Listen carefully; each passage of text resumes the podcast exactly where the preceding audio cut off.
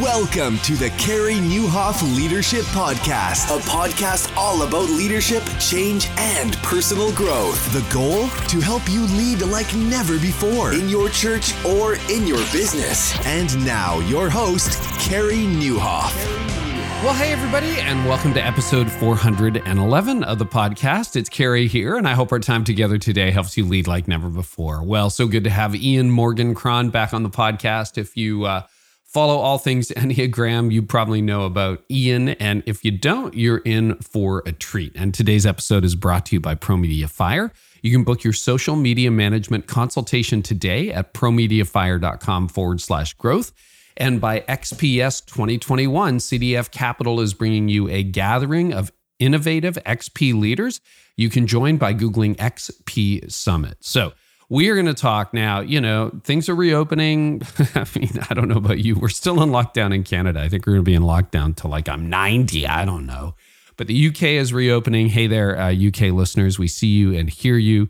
Europe is kind of all over the place. Australia, New Zealand, you're kind of reopened. If you're in Texas, Georgia, you're reopened. Different parts of the US are going at different times. But, you know, we've been through quite the year. And so we are going to talk about how, and we get into it uh, a little bit about how Ian's handled this, but then we get into how your Enneagram type responds to chronic stress, because that's what you're in, right? You're in chronic stress. And the uh, the opening is kind of reopening is is wobbly and we don't really know what to expect. So I hope you're going to find this really helpful. I know I did. And then listen to the end because he's talking about fake authenticity and true vulnerability. We've talked about that a couple times and it just nails me, nails me. So I'm going to talk uh, at the end too in the what I'm thinking about segment about self awareness because you know people are like really the enneagram and I, I have so many personality profiles done on me on my team it's not even funny. But how that's actually I believe a spiritual discipline because you won't confess what you can't address. And so I'm going to talk about that at the end of the episode and I hope you really enjoy it. Ian Cron is a best selling author, psychotherapist, Enneagram teacher, Episcopal priest, and the host of the popular podcast Typology, which I listen to.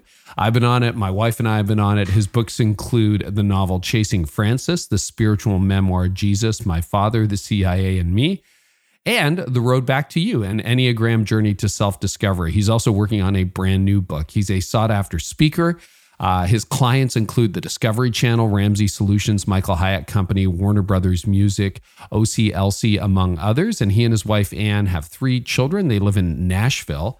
And with that said, imagine waking up wowed by the beautiful content you see on your social media platform all week long. You ever just look at your social and go, I need to up my game? Well, imagine your Instagram and Facebook stories filled with excitement, custom graphics. You got two choices in 2021 when it comes to social media. You or a team member, do it yourself all day, all night, try to get it right. And remember, the algorithm and the, the strategy is constantly changing. Or you hire Pro Media Fire. You get an entire team of experts that keeps up with trends to help you grow online. So the choice is yours. And if you're interested in learning more, Book your social media management consult today. It's free at promediafire.com forward slash growth. That's promediafire.com forward slash growth. And if you're a second chair leader, executive pastor, admin pastor, operations pastor at a local church, you have a lot of influence. And I know a lot of you listen to the show. So I'm privileged to have been part of the Executive Pastor Summit, which we call XPS in the past. And they've got another one coming up. This year, the voices that they're featuring include Ed Stetzer, Dan Reiland, and Beth Ganem. The event is May 25th, 26th in Denver, Colorado. You will actually get to fly on an airplane and go in there. So I would encourage you to sign up and connect with the sharpest women and men XP leaders in the country. You can check out more. You may want to write this down, okay? You can go to welcome.cdfcapital.org, XPS 2021. That's welcome.cdfcapital.org forward slash XPS 2021. Or here's what you can do Google XP Summit. That will get you there too. Maybe you want to try that one. So don't miss that May 25th, 26th in Denver, Colorado. Well, uh, I am so excited to dive into my wide ranging conversation with Ian Morgan Cron. Here we go. Ian Morgan Cron, welcome back. It's good to connect again. Carey, it is always a pleasure to hang out with you. And so we were chatting about retyping me. Am I a three or an eight? We may get to that at some point, but I want to start where we are. Last time you were on, we were a few months into the crisis. And honestly, I just never, you know, nobody knows what's coming until it happens. And here we are a year and a bit later, and we're still in the midst of whatever we're in by the time this airs. There's not any easy uh, relief in sight. And I would just love to know, um, you know, let, let, let's start personally. What's been the most surprising thing for you in this crisis so far, Ian? You know, uh, initially I would have said um, that um, how easy it was for me um, to deal with lockdown. Hmm. You know, like like in other words, as a like a four on the enneagram, the individualist time alone to reflect, to read, to be creative. Uh, I'm I have a very strong introverted side. It it it wasn't terribly hard in some ways in the beginning, hmm. but this year. Now I live in Nashville, so we've, you know, here we've been through a horrible election. Hmm. We went through uh, lots of civil uh, unrest. Uh, we here in Nashville went through a terrible tornado, uh, a big flood, um, COVID. Uh, I mean, just things started stacking up, right? Hmm. And and eventually, I really got to the point that I was pretty darn I, I guess I didn't realize, honestly, and I came to the conclusion that I'm living in a traumatized country. Mm. Like this whole country is traumatized. And I'm sure that that's the case to some degree in oh, every oh, yeah. country in the world, you know. But I, and I'm understanding that I'm just beginning to think about well, what are the long term effects of that kind of trauma on a on a on a country and on individuals? It's going to be very interesting to see what happens. Yeah, you know, that's a really interesting observation. I think we're definitely at the cultural impact level like you and i i mean we're we're not 20 year olds anymore but like you know i, I think about my my uh, friends with young kids. You know some of their children it's like all of their life half their life a quarter of their life have been lived in pandemic lockdown perpetual crisis. You know we've had a year plus now. So you know that's meaningful. If you live to be 100 1 or 2% of your life was was lived in in this kind of environment and i think it's this cascading crisis business we have our internal trauma our internal struggles but then all of this like you're saying natural disasters racial injustice political unrest economic inequality all of that is compiling and it shows up at a leader's door every single day. Mm-hmm. What what have been helpful coping strategies for you, and what have been unhelpful coping strategies for you? Well, you know, in terms of helpful ones, I you know, as a therapist, I uh, work with people who are pretty stressed, and as a consultant now with CEOs and corporate management teams, I'm dealing with a lot of stress they're dealing with, and it's pretty intense, right? Hmm. uh, given lockdown and working from home, and et cetera, et cetera you know, I, I pay attention to the details, Carey. I, I, I really do. I believe in the basics. Um, you know, if, if someone, if a client comes in, let's say, or a CEO comes in, they're like, I'm just freaked out. I'm flipped out about this. They'll call at eight o'clock in the morning. I'll be like, okay. Um, what did you eat for breakfast? There'd be silence on the other end of the phone. They're looking for some big existential answer, right? And I'm like, what did you eat for breakfast? Oh, I, you know, I didn't have time for breakfast. Okay. How much water have you drunk today? I'll ask the question, when was the last time you exercised? And then I'll ask, how much sleep have you gotten in the past three nights? And, and a lot of times, what, what I hear is two, three, four of them just haven't been addressed. And I'm like, tell you what, you do those four things and call me back. and sometimes I'd say I'd say seven out of ten times they address those issues and their stress levels just go way down. You know, mm because they're just not attending to the basics that we have human bodies that have requirements. And as you know, a lot of leaders um, live with the myth of invincibility. Yes. And they're just not invincible, right? They, they need water, and food, sleep, exercise, fun. Uh, you know, I sometimes say to a leader, I'll go, when was the last time you, you went and just had fun? Like screwed around, you know? And oh, I don't have time. It's like, well, if you don't have time for that, you don't have time to be a good leader. you know? So that so I attended the basics, right? I just yeah. I attended the basics. And then, you know, I do stuff pretty I mean, I meditate regularly. That's a very big spiritual practice for me. Uh, and I, I won't go into all the research on mindfulness meditation, but I'm a, I can just tell you I'm a big believer. Yeah. Big believer. Um, I try to foster healthy friendships. Hmm. That's important for me. I check in. You know, I'm part of a, you know, this, that I'm part of a 12 step recovery uh, yeah. group for people who've had chemical addictions for many years. I try to call three or four of my litter mates, as I like to call them, uh, in that community every day. How you every doing? day? Wow, on? three or four every single day. Yeah, maybe a five minute conversation. It's just a check in. You know, we we we have very serious bonds of friendship and commitment in those communities, and I sometimes I just have to get out of my own head and and think about someone else's feelings for a few mm. minutes. You know, um, you know, I try to have a good sense of humor about stuff and uh, and frankly, I'm I go to therapy every week. Wow. So I, you know, again, that's a long list, but but I don't care. Like, you know, I'm not sure if we're going to get into enneagram types here, but I don't care what type you are. Those things apply to every human being, all of them. So you got to invest in those things if you want to properly manage long-term stress uh, or short-term stress, for that matter. Yeah, I want to double click on a, a, couple of those. So uh, this may be uh, a rabbit trail that's not worth going down, but you mentioned calling two or three friends a day. So here's something I've been thinking about a lot over the last few years and never really articulated or frankly talked to anybody about it. But there was a time, you know, you think back to our childhood, we're of similar vintage. Uh, people used to drop by, right? You think about mm. your parents' house, friends would drop by. Then yeah. that stopped happening it's just like people don't drop by anymore because people are too busy. Um, I had a, a traveling salesperson knock on my door last month. I'm like, that happens once a year or once every three years. That used to be normal. But then this weird thing happened with phones, Ian, where you used to just call people all the time. It's like, I wonder what Ian's up to. I'll give him a call. And now it's like rude to call or you schedule a phone call. And that whole kind of spontaneous connection, like my calendar, unless I'm really intentional about it, even with my friends, I feel like sometimes you have to schedule time.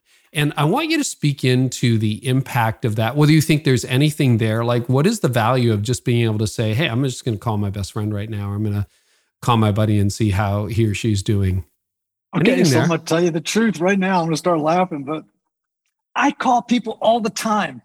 Awesome. And I don't care I don't care if they they roll their eyes, and I and I'll tell them when, when I call them.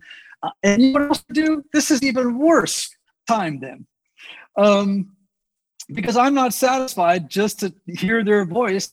You know, maybe it's my therapist side, but I want to see their eyes. I want to see the expression on their face. You know, I want to be able to know what's going on for real there. You know, I want to smile at them. I want to, uh, or I want to, you know, let them see if I'm not in a good space, you know, that my face is downcast. You know, like I want to connect, right? Um, and sometimes I'll text beforehand and I'll say, "Hey, man, you got time for a quick call?" I did that twice this morning. It's like mm. I am not satisfied with my machine talking to your machine.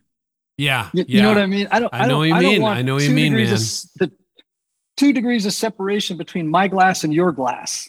I, I want to relate to you. And I always tell people, uh, I did it yesterday. I always tell people, will you please feel free just to stop by my house and have a cup of coffee or tell me, let's go out for a cup of coffee, but, or let's sit on my porch and talk because I'm always looking for a distraction, you know? Mm. And so if you want to come sit on my porch for 20 minutes, half an hour, an hour or whatever, I love it. So to your point, I uh, that's a long-winded answer, but I do believe in the power of human um, face-to-face interpersonal contact. Hmm. And uh, I will take it any day of the week uh, over. And sometimes I kind of force my friends into it by saying, "Hey, you know, let's uh, let's not do just a call. Let's FaceTime." So you can do it anytime, Carey. I'm gonna do it to you. I'm just gonna like like bomb you. And I remember when it shifted about a decade ago or so. And so, like you, I have a lot of young leaders who are listening. A lot of people, young leaders at the Typology podcast. I would love for you to speak to a leader in his or her 20s who goes, No, you text people. I don't even know that my phone has a phone. I don't call anybody and I FaceTime, you know, once in a while and that kind of thing. But what are you missing when everything is scheduled? You are a therapist, you're a psychologist. So what what that's your background. That's what you do. What what are we missing because we don't have that kind of spontaneous uh face to face, voice to voice, drop by my porch culture anymore? We're facing loneliness. That's what we're facing. And loneliness has reached epidemic proportions and it's being widely reported on. I just was uh, reading a, a, Harvard Business School uh, article the other day, and they, they spoke about the fact that in England, they now have a minister of loneliness. They actually have someone in their government who's trying to deal with the problem, the problem of systemic and epidemic loneliness in the culture. Mm. Now, I don't know, but I bet you I could, you know, draw a line between when cell phone use and texting began and an increase in loneliness. I don't know if there's an, if there's some kind of a connection, but I would not be surprised if there was. There is. Right? I mean, do you know um, the research of Jean Twenge from the, I hope no. I'm pronouncing that right, University of San Diego? I think she's going to be a guest on the show later this year. Uh, I just reached out to her. We're setting it up. She's done extensive research on the spike of anxiety in college age students because she yes. teaches at University of San yes. Diego and the first digital generation. Yes. And she draws a direct line, not a dotted line, not a mm, we think. It's like, no, there's a direct spike in digital nativeness and the rise in anxiety and depression. Well, and part of that is is that we receive more news information from around the world than we are capable of processing or digesting. Yes. So, you know, when, when you, you know, when I was a kid, you read the New York Times and there were like five headlines. You know, they didn't tell you about the outbreak of some small thing going on in Myanmar, not Myanmar, but you know, that's a big deal. But I mean, yeah, like yeah. in Papua New Guinea, you know, it's like there are disasters coming at us from everywhere bad news coming at us from everywhere. And of course, you know, clickbait headlines, uh, their their job is to scare the bejesus out of you, so you'll read it. I mean, there's just a lot of stress in the in the, in the and you know what? I don't think the human mind and heart is, designed to cope with that much information. It's overwhelming. It's too much. No wonder you're no wonder we're anxious and depressed. I agree with that. I really do because you know you and I have the the good fortune of having a pre-digital memory. I remember when it was newspapers. Uh-huh. Um, we're old enough to remember three networks, four networks, right? And basically, you kind of got it. News was in a half hour. Now, every time you look at your phone, something's blowing up, someone's blowing up, something's bad. People are trying to get your attention. And, you know, the majority of listeners to this show wouldn't remember a world where that wasn't the case. What are what are some strategies in your mind for coping with that or handling that? Because I find sometimes for me it's like, yeah, I'm not looking at the news anymore. I don't watch TV anymore. Um, I really limit my new my news consumption to what I need to know. Try not to make you know the doom scrolling thing a part of my life, but it, it's hard to keep it out because it's just you're bombarded 24 seven. Well, I mean, one is is I am uh, I spent in, and I mean, I shouldn't, I guess, but I spent virtually no time on social media, mm. especially Twitter, which is sort of the outrage channel. You know, I, I just, you know, after a while, I'm like, oh my gosh, all these people who think I should be interested in their outrage. I mean, it's just, you know, I'm, I'm a little bit like, God, it's just too much anxiety and rage for me. Um, and then, of course, you know, I mean, Instagram has its you know problems uh, sort of anxiety producing or envy producing problems yeah. when envy you know leads to you know uh, feelings of, of comparison and then inferiority uh, you know, et cetera et cetera so i spend very little time on it i go through periods where i get a little trapped in news stuff in the morning but typically you know i, I glance at the wall street journal the new york times and maybe cnn but mm. but but I, you know, I read the headlines and I'm like, golly, you're clickbaiting me. And yeah. it, it just, it starts to annoy me. Um, and so I, I do try and, and be self-disciplined around those things. And, uh, you know, and you know, I, I, I, again, like I said, I just don't think I'm capable of coping with that Mm. much information without be feeling dr- like I'm drowning, Mm. like I'm just drowning, and I, I just don't think that's that's any way to live. And but we do have to deal with our that this is a real addiction problem. So Yeah. you know, and technology is set up to create addicts, right? Mhm. so you know it's it's discouraging at times you know but we can we can come up with good disciplines for it Yeah, yeah. Um, compassion fatigue is something I've spent a lot of time thinking about, right? Like when I get overwhelmed by international problems, and some of them are truly tragic, but you know, there's a lot of uh, trivia there and clickbait and the whole deal. And then when you have an actual crisis, sometimes your um, compassion doesn't function the way it's supposed to function. It doesn't behave the way it's supposed to behave. Um, from your training and your experience, any any thoughts on compassion fatigue and how to deal with it? And then I want to talk about meditation because we skipped over it quickly, but I want to come back to it. well good because it actually meditation will tie in beautifully to this topic of compassion Mm. you know uh it's no wonder we have compassion fatigue we have it's no wonder we have it because when you are watching this th- these many catastrophe catastrophes every single day i mean if you felt too much compassion all the time you, you're going to run out and after a while it becomes so commonplace Yeah. you know that that you're like okay there it is again i mean it's like Yeah. and Twenty you have a shootings on the feeling of weekend. helplessness It's like, yeah, well, and after a while, you, you have this feeling of helplessness, right? It's like, what can I do? Well, there are too many crises. I don't even know which one to pick. You know, it's it's so so again. There's this feeling of helplessness, powerlessness, and when you're you, know you develop learned helplessness. It's like you're you're just like a, a dog in a cage being poked with a stick, and it'll bark the first ten times you do that, but after a while, it just lays there.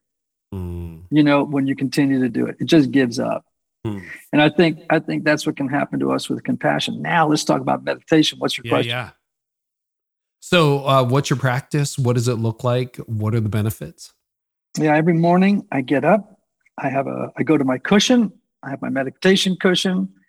Uh, I've been doing this for many years. Uh, I sit uh, for 20 to 25 minutes in silent meditation.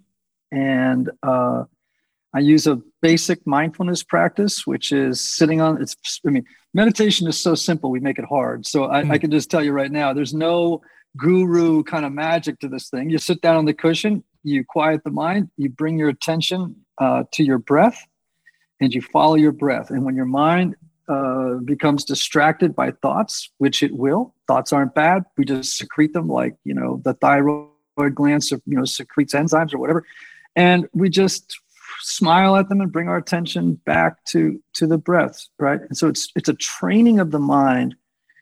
And one of the re- what the research has shown I mean, from the University of Massachusetts Amherst, from Stanford, from countless places, uh, that regular mindfulness meditation elevates compassion, empathy, uh, and uh, feelings of, of well-being and connectedness, uh, among other things. And and I'm I have seen that in my life. When I fall out of my meditation practice for some reason, the discipline of it, I have a I feel it.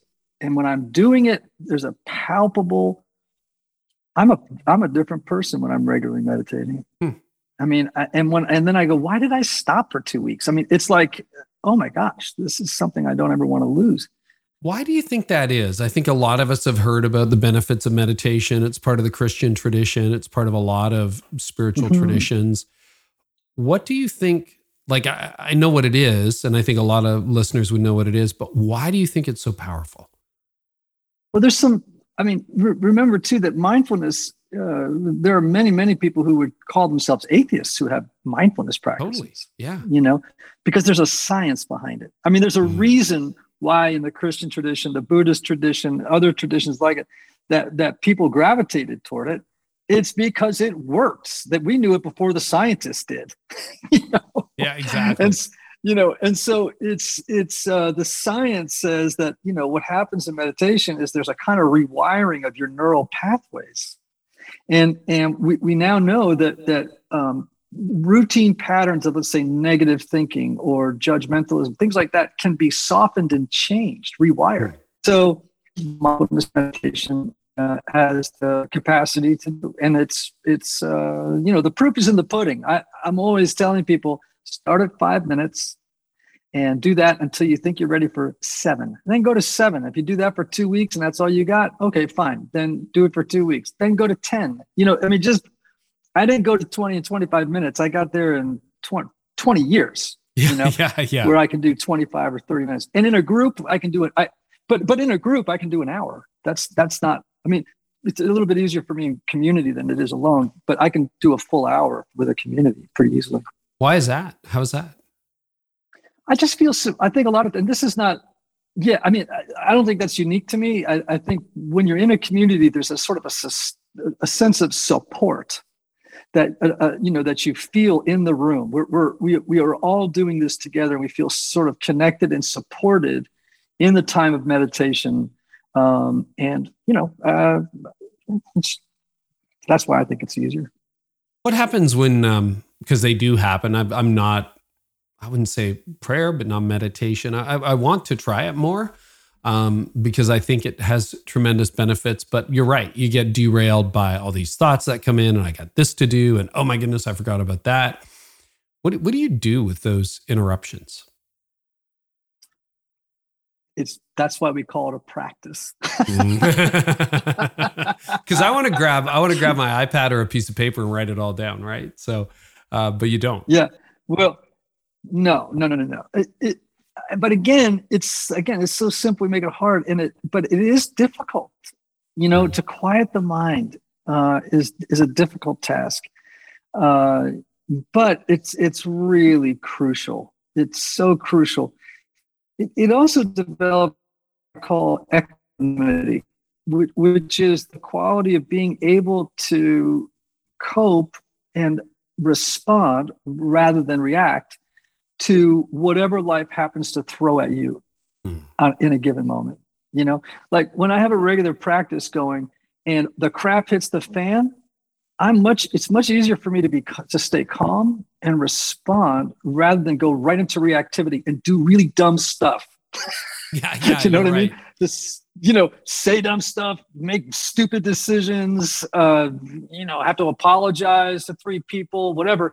It, you know, I just am more centered and grounded and in not control, but in a in a place of where I'm able to really live that first part of the serenity prayer. God, grant me the serenity to accept the things I cannot change, the courage to change the things I can, and the wisdom to know the difference. And to, you know, and just be okay. Okay, so this, let's do let's deal with this. And it's not, you know, I, I, I just live with more emotional wisdom when I have, uh, you know, a regular meditation practice. And and so for Christians, by the way, where I recommend them to go is to really learn about centering prayer. Uh, mm. And centering prayer, if they went to Father Thomas Keating, I think it's centeringprayer.org, if I remember. Okay. Uh, a, a, Catholic priest who's been uh, sort of a pioneer uh, of centering prayer, which is essentially a mindfulness practice. Mm-hmm. It, it's just, it's a Christian mindfulness practice. And so for some Christians, that feels more safe. You know, if they're slightly anxious about the word meditation, which I think is a silly thing to be it's considering it's been a big part of our history. I think it's silly, but hey, you know. Well, considering it's Old Testament, New Testament, that's not that much of a stretch. Yeah. If, if you need it to be centering prayer, that's fine with me. Just do it. that's good. Ian, you you interact with thousands of leaders every year, maybe more, and you're talking to them on a regular basis. So here we are, a full year and a bit into the crisis. What are the presenting issues? We kind of touched on it a little bit already, but if there's anything more there, I'd like to go there. What are the presenting issues? What are the what are the challenges leaders are facing in this moment now that we're in a period of chronic stress, uncertainty, anxiety, and um, unresolved crisis? Yeah, I mean, one is to a point I just made. You know, how do how do you respond instead of react? Um, how, how do you begin to answer the question what does this crisis make possible right now versus how do i get things to go back to what they used to be like? Well you need to give that up. Yeah yeah yeah. That, yeah. that that's the wrong question. It's always the wrong question. The, the real question is always all right so what does this okay so here's a prayer i often say right? God um, what is your will for my life in this situation over which I have no control? Hmm. And that's a hmm. really great prayer in any given moment. That's a responding that prayer. Is. Not, that's how you respond to crisis. You go, all right, God, what is your will for my life in this situation over which I have no control? Okay and who has control over the pandemic? Who has control over you know uh, what the uh, unemployment is like and in a volatile economy and you know et cetera et cetera. But but to step back and go okay what if, what is god's will for me in this situation? Over which and this is important mm. over which i have no control because that's an illusion. I mean control is an illusion. Yeah. Right that people would like because they get anxious they like to think they're more in control of life than they are right? So accepting powerlessness is actually the, the greatest source of power we have hmm. ironically. You know embrace your powerlessness and when you do that you find power right? It's true. That's just a that's just a spiritual principle uh, in general of the universe. So that's one thing. I think another thing that leaders are facing is you know in the midst of i mean so many changes and uncertainties uh, in the future is, you know, how do I continue to lead rather than fall into the the pitfall of micromanagement? Mm. When when people panic, they they stop leading and they go down into the weeds. It's almost like a reflex. It's like they got to start micromanaging details instead of saying no. If if there's ever been a time when I need to lead and not micromanage, it's right now. You know, uh, but that's the that's the temptation, right? Is when you know is to get down the weeds and, and like start dealing with stuff that is really the business of other people. And you need to stay, leaders need to stay at a hundred thousand feet, okay. not go down to ten thousand and and get involved in the minutia of whatever the organization is that they're leading, because that's always a temptation, mm-hmm. right? You know, uh, it's, get, it's to get too involved in stuff that's really not best for you to be involved in. How do you stay out of that as a, as a leader yourself? Are, are you tempted to go there into micromanagement? Because when you say that, I, I've learned that that is one of my responses to stress is like, totally. now I'm going to get all in the details. So how do you keep yourself from that when you see yourself going there, if you do? Well, I, again, I mentioned meditation again because yeah meditation helps me to be self-aware and to what it does is it, it, it, develops an inner observer in me that's able to stand back and catch myself in the act of doing mm. things i ought not be doing it prevents me from living on autopilot I, i'm able to step back and say oh this feeling of stress is coming up and i feel like i want to get you know become critical and wanting to see things, you know, she, you know, reports and things like that that you know really aren't for me to look at. I just need to step back and let people do what, what they're supposed to do. I'm going to do what I'm supposed to do and, and discipline myself to stay at, at a higher level, um, looking down the road instead of, you know, getting too trapped in uh, what's happening in, in this present moment. You know, it's, it's all anxiety management. Hmm. You know? Yeah, it kind of is, isn't it? It kind yeah. of is, especially in a chronic stage. I mean, you can get through a bad week and get through a bad month, but when this becomes your life, it's a it's a different story. All right, I do want to open this up to the Enneagram because that is where you have spent uh, a lot of your life and and uh, what a lot of leaders know you for. And this is a really broad question, so feel free to take it wherever you want, Ian, because this is your wheelhouse. But uh, what does the Enneagram have to teach us about this season that we are all in?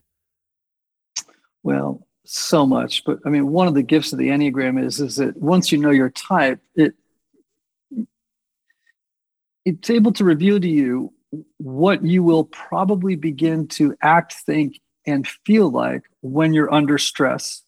Hmm. And when you're able to recognize that pattern arising in your life to make new choices, it gives you the freedom to make new choices in the face of stress. Like, you know, uh, as a four, I know that I start to look like an unhealthy two when I'm under stress. And when I spot those patterns emerging in my life, I'll go, uh oh, I see where this is going. And I can choose to m- make new, uh, to, to, approach things differently, to make new choices than uh, I used to make before I understood my type. Right. So be on autopilot. I would just go there, you know. I'd go back and swing at the same old pitch and strike out every single time. That might be a fun place to camp for a little while. If you're up to it, do you mind taking us sure. through the nine types, which will cover all the leaders? Give us a quick summary of what they are and where we go when we're unhealthy. Because that's one part of the Enneagram I'm not like, I haven't got top of mind myself personally. I kind of kind of have a rough sure. idea but I would love to know. So, you know, let we can start with ones and, you know, give a brief thumbnail and then hey, when ones are stressed, here's what they do. They go to this. That that would be that would be worth camping on, I think.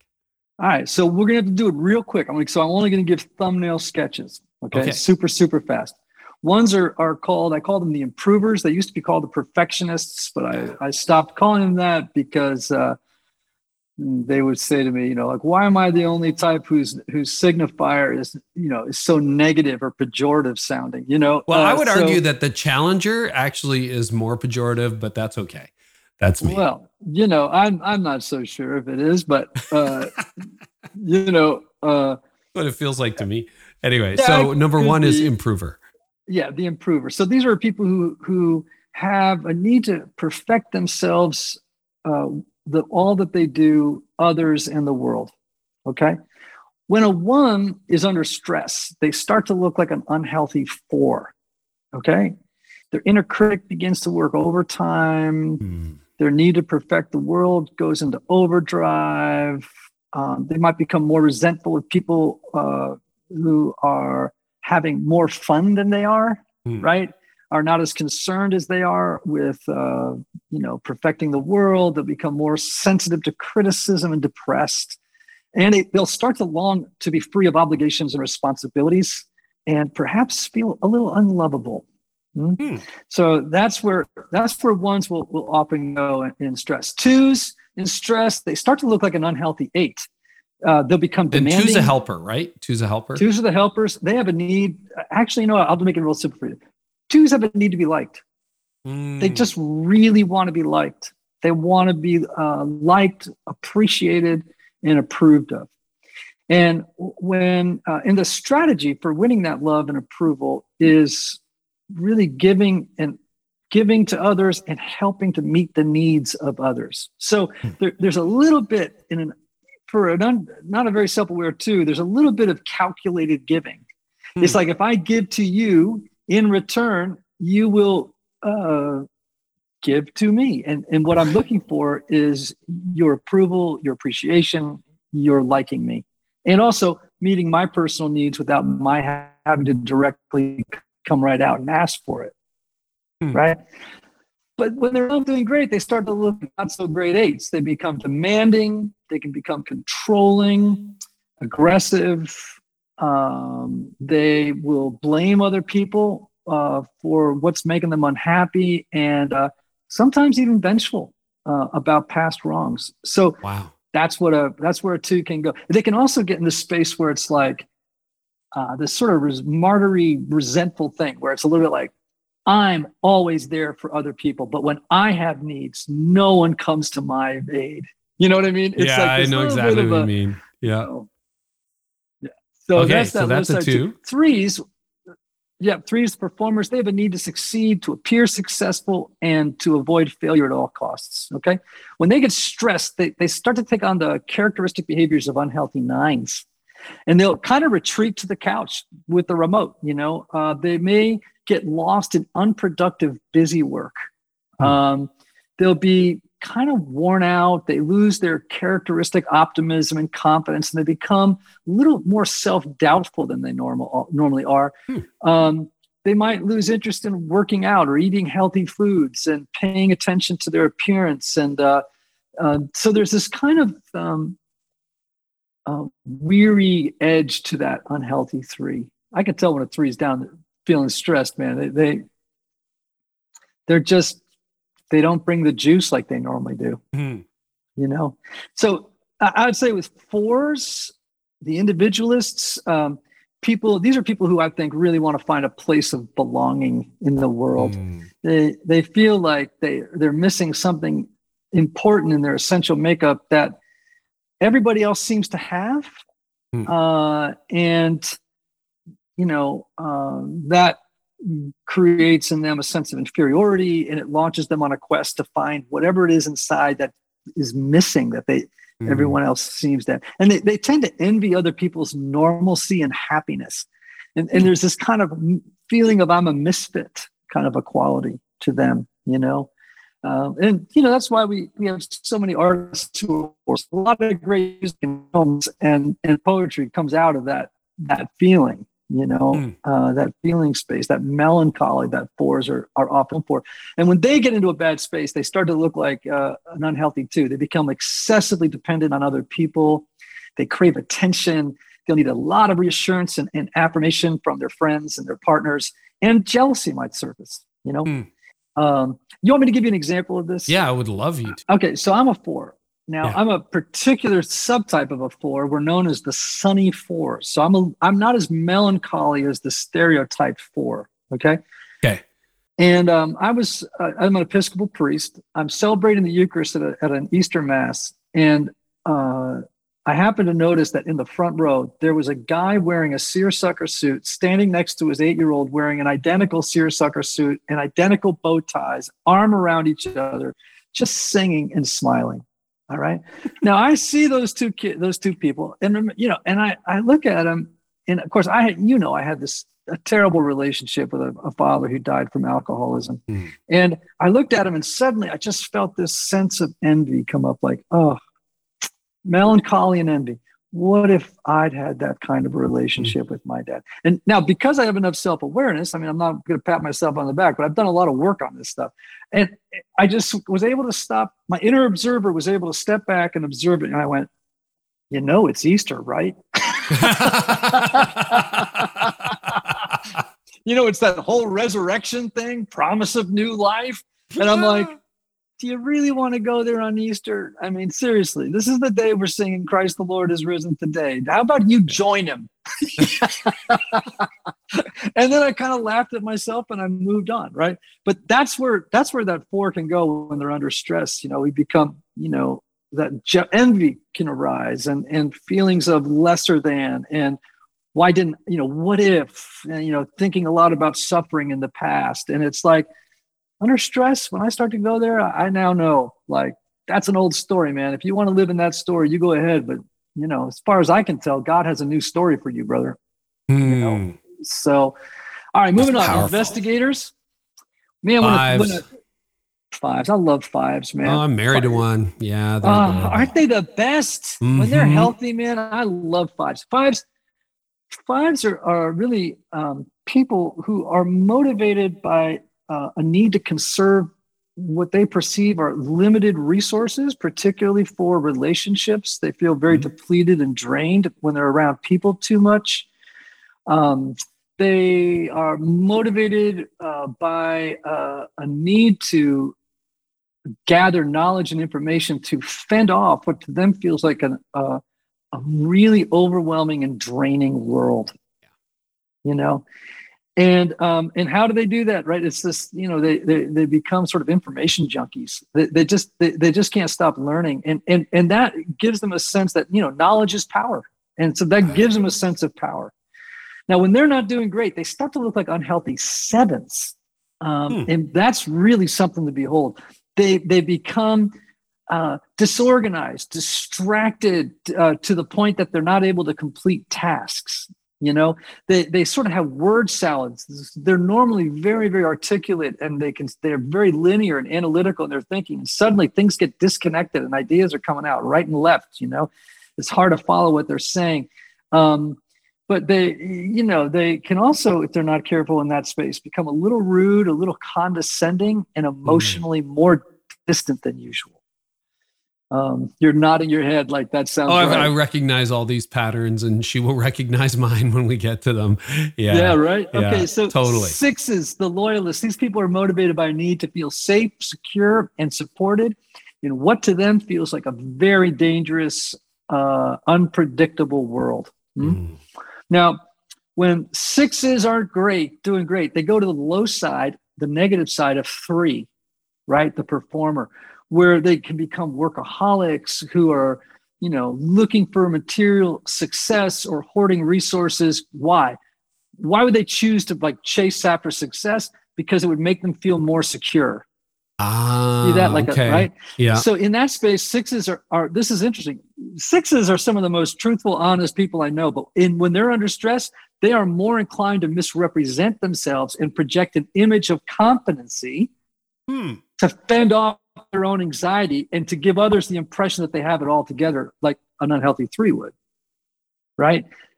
Do, do you see where I'm? This is the Totally. same for every number. So, uh, and why? Because it's going to fend off anxiety uh, that they, they have, sixes typically have a lot of anxiety. I got to Right. tell you, Ian, your your uh, description of sixes, both in our conversations, but also in the road back to you, has given me Mhm. such an appreciation of sixes because it is that Mhm. mildly critical. I never knew how to read that personality type. That mildly critical, twenty questions, hundred questions on the front end, but then when they're bought in, they're like loyal for life.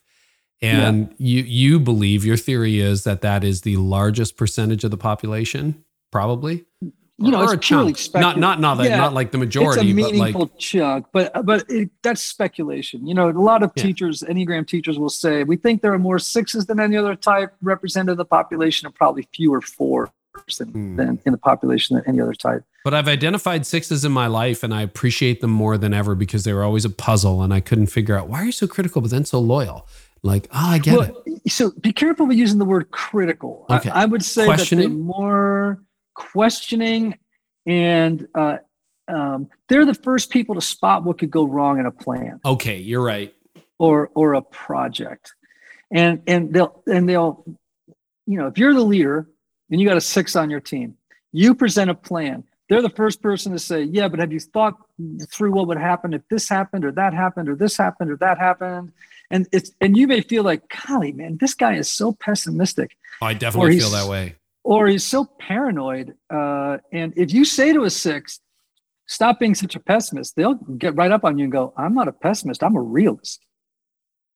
And you're up in the you're an idealist but you're in the clouds. You have not thought through what will happen to cash flow in the third quarter if you go forward with this plan. I can Mhm. see the problem. You cannot see the problem.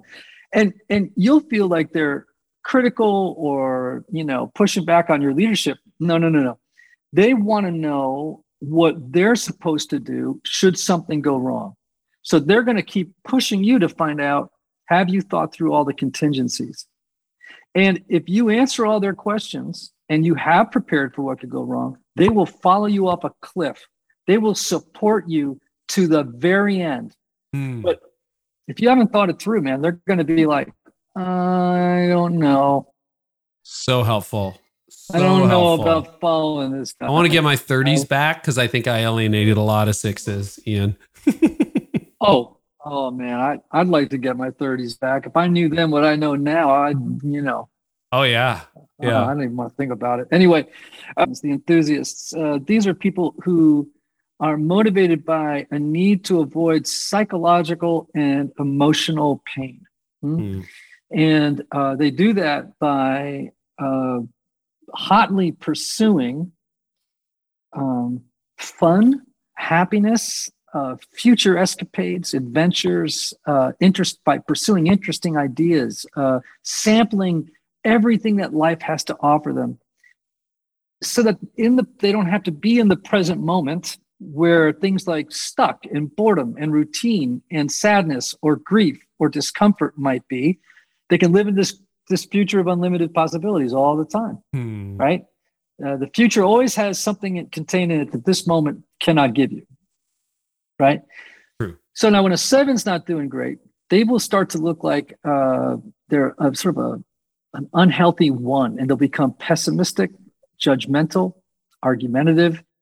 They'll take the moral high ground, Hmm. Uh, they'll start blaming others uh, for their problems and they'll lapse into black and white thinking. So that's something that, you know, sevens uh, just have to be aware of. My son went to boarding school. And uh, sometimes he would call me on the phone. He would say, You know, I don't like any of the kids on my floor. They smoke pot and, and they're just not respectful. And I'll go like this Is it exam time? because I, I know what's happening is he's, he's, he's taking the moral high ground. I'm not saying he's wrong. I'm just saying he, he has suddenly become focused on on those sorts of things and becoming kind of um, yeah judgmental critical and a little self-righteous indignation starts to bust out you know? Um, all right eights. All right let's talk about eights. Uh, when you guys are not doing great um, well first of all you're the challenger. You're motivated by a need to assert power and strength over the environment and others in order to mask vulnerability. Okay? Mm-hmm. now when eights get stressed out they move to and take on the qualities that you would associate with an unhealthy five okay? Uh, here they you you you'll withdraw and become even less connected to your emotions. Mm. and uh, you might experience insomnia. You may neglect to take care of yourself. You may not eat correctly or exercise right.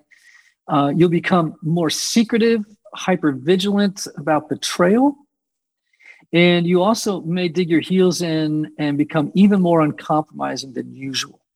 Yes. Right uh, and that's not a great space for eights, you know. You, you, and you'll withdraw, which is very unusual for eights. M- normally, eights assert when they want something, they go and get it. Fives tend to withdraw when they're not in a great space, and they go into themselves to find what they need. They don't and to get what they want. You go out and get it, right? Mm. Pretty aggressively, right? All right, nines, last number. Um, in in stress, nines start to act like unhealthy sixes and they become overcommitted, worried, rigid, wary of others, more anxious, and may not know why, right?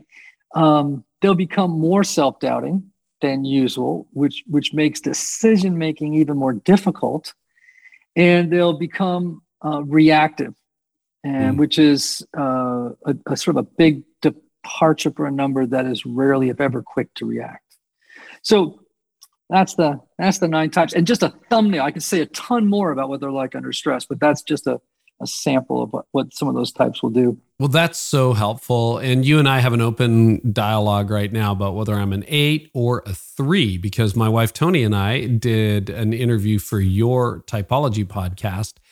And at the end you were like hey, are you sure you're an eight? Are you a three?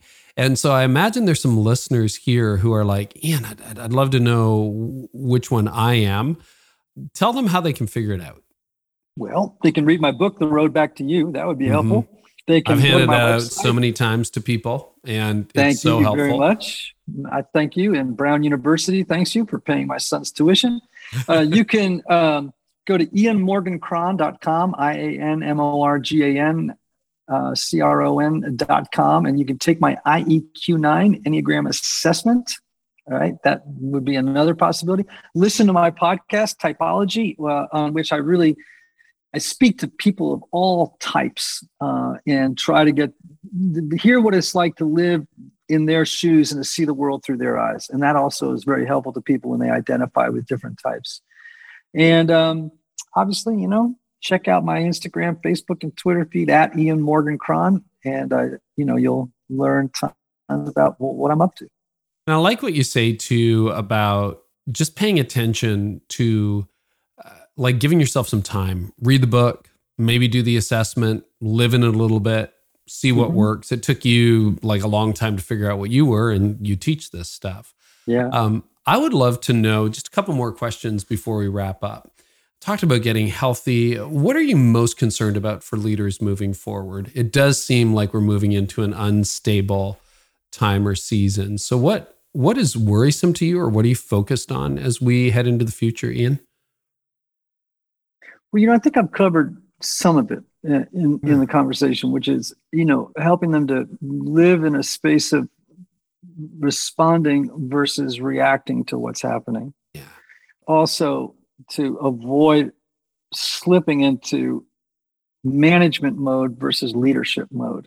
Mm-hmm. You hmm. know, um, you know most leaders have good managers underneath them. Let them let them let them do their job and uh, don't frustrate them by you know getting into their grills about stuff you know. Stay stay at the level of mission of vision of you know f- looking down the road and forecasting what's coming. Um, that's the sort of thing that i think is important. I, and you know another thing we spoke about i think is very important for leaders is to make sure that they that they're to really self-examine and ask themselves the question am i lonely Mm. because obviously loneliness is a big issue for leaders. And and and what's interesting about right now that's happened is that i've been reading some articles and talking with leaders is they've been calling ceos of companies they compete with. And because you know they they have ambivalent relationships but then most of them know each other right? And they're asking each other what are you doing within the pandemic? Like how are you handling this? And what are you you know they're like sharing notes with each other and I think part of that's reflective not only of, you know, I need help, it's also a reflection of I'm kind of lonely out here.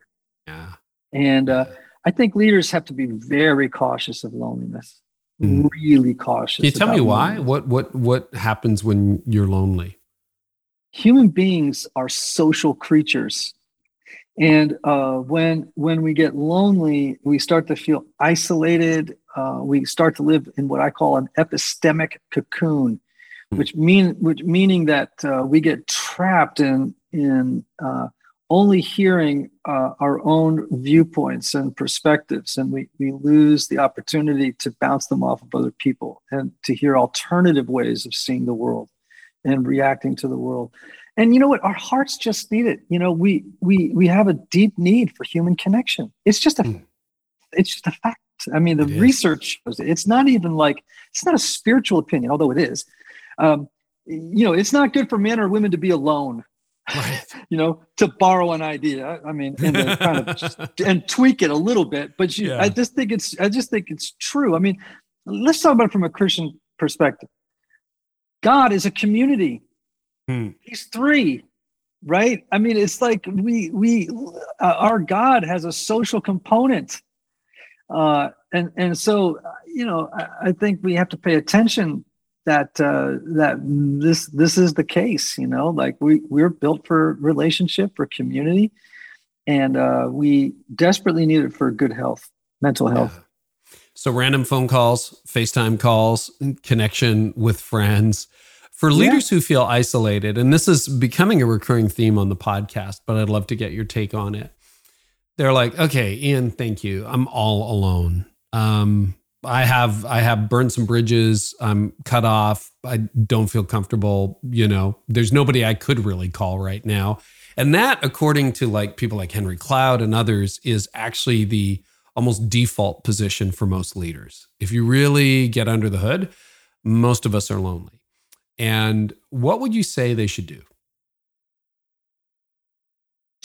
Well, don't they need to stop flattering themselves if they think you know, uh, you know, you know, I really um, I burned too many bridges, as you said, or I'm, you know, you know what you just described as somebody Yeah. who has a pretty high opinion of their of their badness. You know what I mean, or their their unworthiness of relationship. I mean, you know, I mean they you know they have to cultivate more emotional wisdom i mean they could read daniel goleman's book on emotional intelligence i mean That's they just have to learn how to be with people in the world you know leaders have to learn how to be vulnerable you know oftentimes leaders conf- confuse vulnerability with weakness and that's a big mistake man you know uh, they've learned that in business it's like you know i remember one ceo saying to me hey you know what if you want to play in the NFL, you got to expect you'll be hit, you know. And he was like being a tough guy about it, you know. And I'm like, oh, okay, whatever. Here's another one of these guys who doesn't know how to be vulnerable, and he thinks that invulnerability, being a hard, you know, being a hard ass all the time, is courage. And I'm like, that ain't courage, man. That's Hmm. cowardice. Vulnerability is courage. Vulnerability is what requires courage, not defendedness, you Hmm. know. And so, uh, and vulnerability is arguably the most important ingredient in forging great relationships. So I would tell leaders work on vulnerability of many things. I would say to them, you want to have relationships, start practicing vulnerability. I think one of the things you told me once, and this may have been on a podcast, so people can listen back, but I would love you to underscore it and um, if, if it's incorrect in my memory, let me know. But I believe you you made a distinction between vulnerability and transparency. Oh, Does that does that resonate at all? yeah. Because you said, Carey, I think you said, Carey, you're being transparent but not vulnerable. Can you can you explain what the difference is? Yeah, and, and I would even say, just for our sake today, I'd Yeah. talk about what I call strategic transparency. Okay.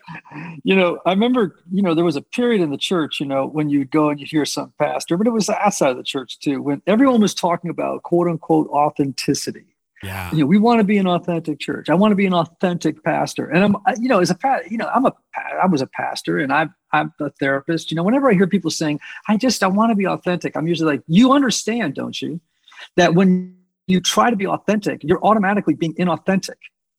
You're, you're, you're, you understand what I'm saying, I right? know what you mean. and Yeah. and and so you sometimes I'll hear people talk, and there's this kind of strategic transparency. It's like I want to tell you about my, you know, I have this addiction, I have this, right? Mm. You know, and it's a little bit like I get the sense that that just feels a little bit like strategic transparency. Like like you're kind of Mm. taking a shortcut and making it sound like vulnerability, but it's not really.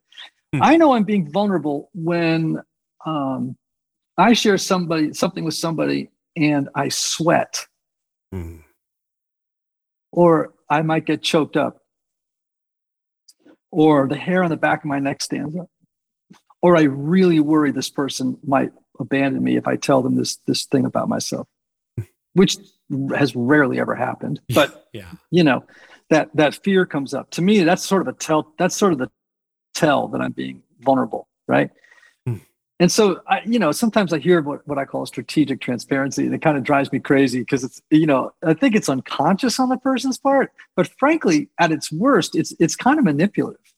Mm. It- you know, Yeah, you yeah. you kind of get this sense like, oh, you're trying to create this sense of, you know, of making a connection with me, when actually this is not really what's happening here. You know, uh, and uh, and smart people can smell it usually. Right. You know, Right. um, that feels like it feels a little bit like an act. And if you're an eight like I am, that that is a little bit harder than it is for other types. Is that fair? Is that true? Well, it would be harder for you because you have no tolerance for it. I mean, you you you, you are somebody who um, you can smell deception a hundred miles away. Oh away. yeah, totally. I say Right. that to people I'm with. I'm like, that guy's Yeah. lying. I can tell. Yeah, I mean, you Like- can smell it, and you can Mm. smell it. A poser, you you don't have much time for it. Don't get me So if you get the sense that somebody's kind of like trying to work you, yeah, you're like, "Mm, I don't know. This guy seems like he's got another agenda here. This, you know, it's like I'm feeling an ulterior motive behind all this sharing. And I know that it's, you know, listen, I don't want to be, I don't want to be too cynical here. yeah, I want people to understand, to discern. I want leaders to discern the difference between strategic transparency and vulnerability. Hmm. You know, uh, it. I don't want leaders to become stupidly vulnerable. There's, you know, there's places. yeah, yeah. You shouldn't share wanna with be a- everybody. Right. Yeah. No, no. You want to be appropriately vulnerable to this person in the situation. You know, I- Hmm. I don't tell my kids the deepest secrets of my heart. It's not appropriate. Right. They, they can't really, it's not appropriate. Right. I mean, I will with my wife. Hmm. Right. I, I will with, you know, very, very few people. You have to be very, you have to be, again, discernment's the rule here. Be discerning. Right. Yes, But a good leader is vulnerable enough with his or her team. If they're not, like for an eight, that you know, vulnerability does not. You have to really be more. I can be vulnerable in a heartbeat, brother. You Mm. have a lot more trouble with vulnerability than I do. It's it's a learned Right. skill. No, it's not a learned skill. It's a learned habit. It's not a skill. Right.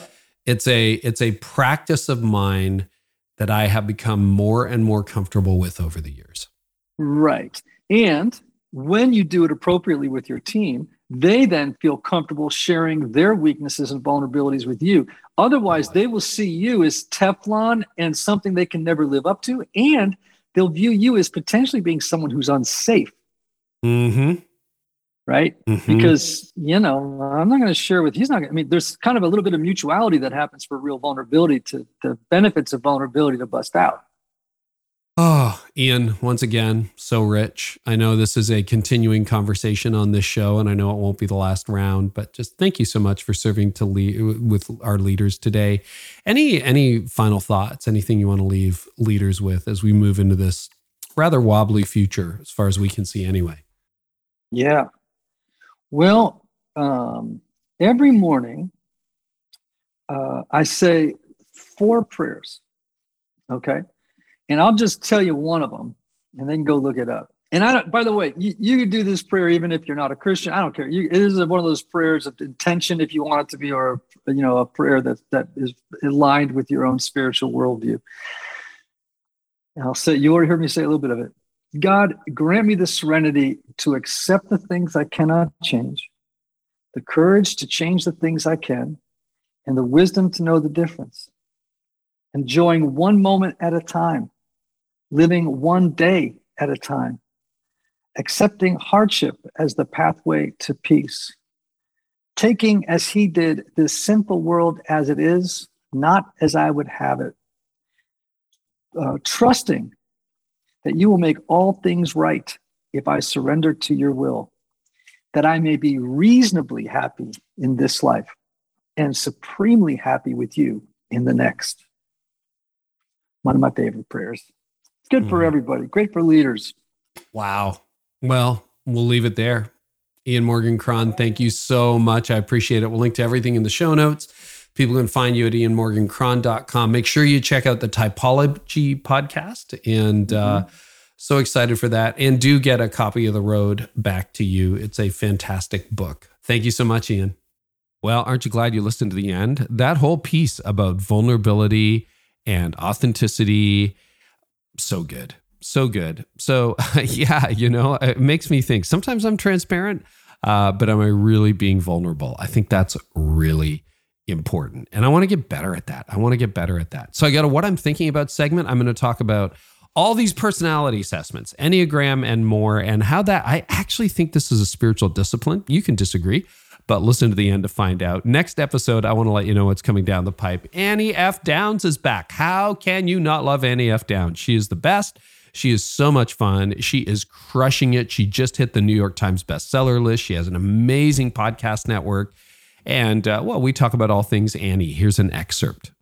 And people need they need to know that their workplace where they are 8 hours a day the majority of their day and the majority of their week they need to know that that's a place where the the fullness of their life is allowed to be there not just the robotic doing their tasks.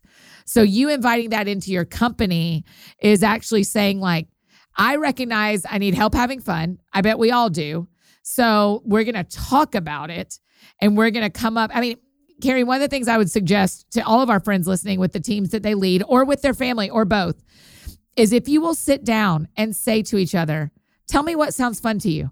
And that's coming up next time. For those of you who are authors, uh, she's got some really, really interesting tips or would be authors.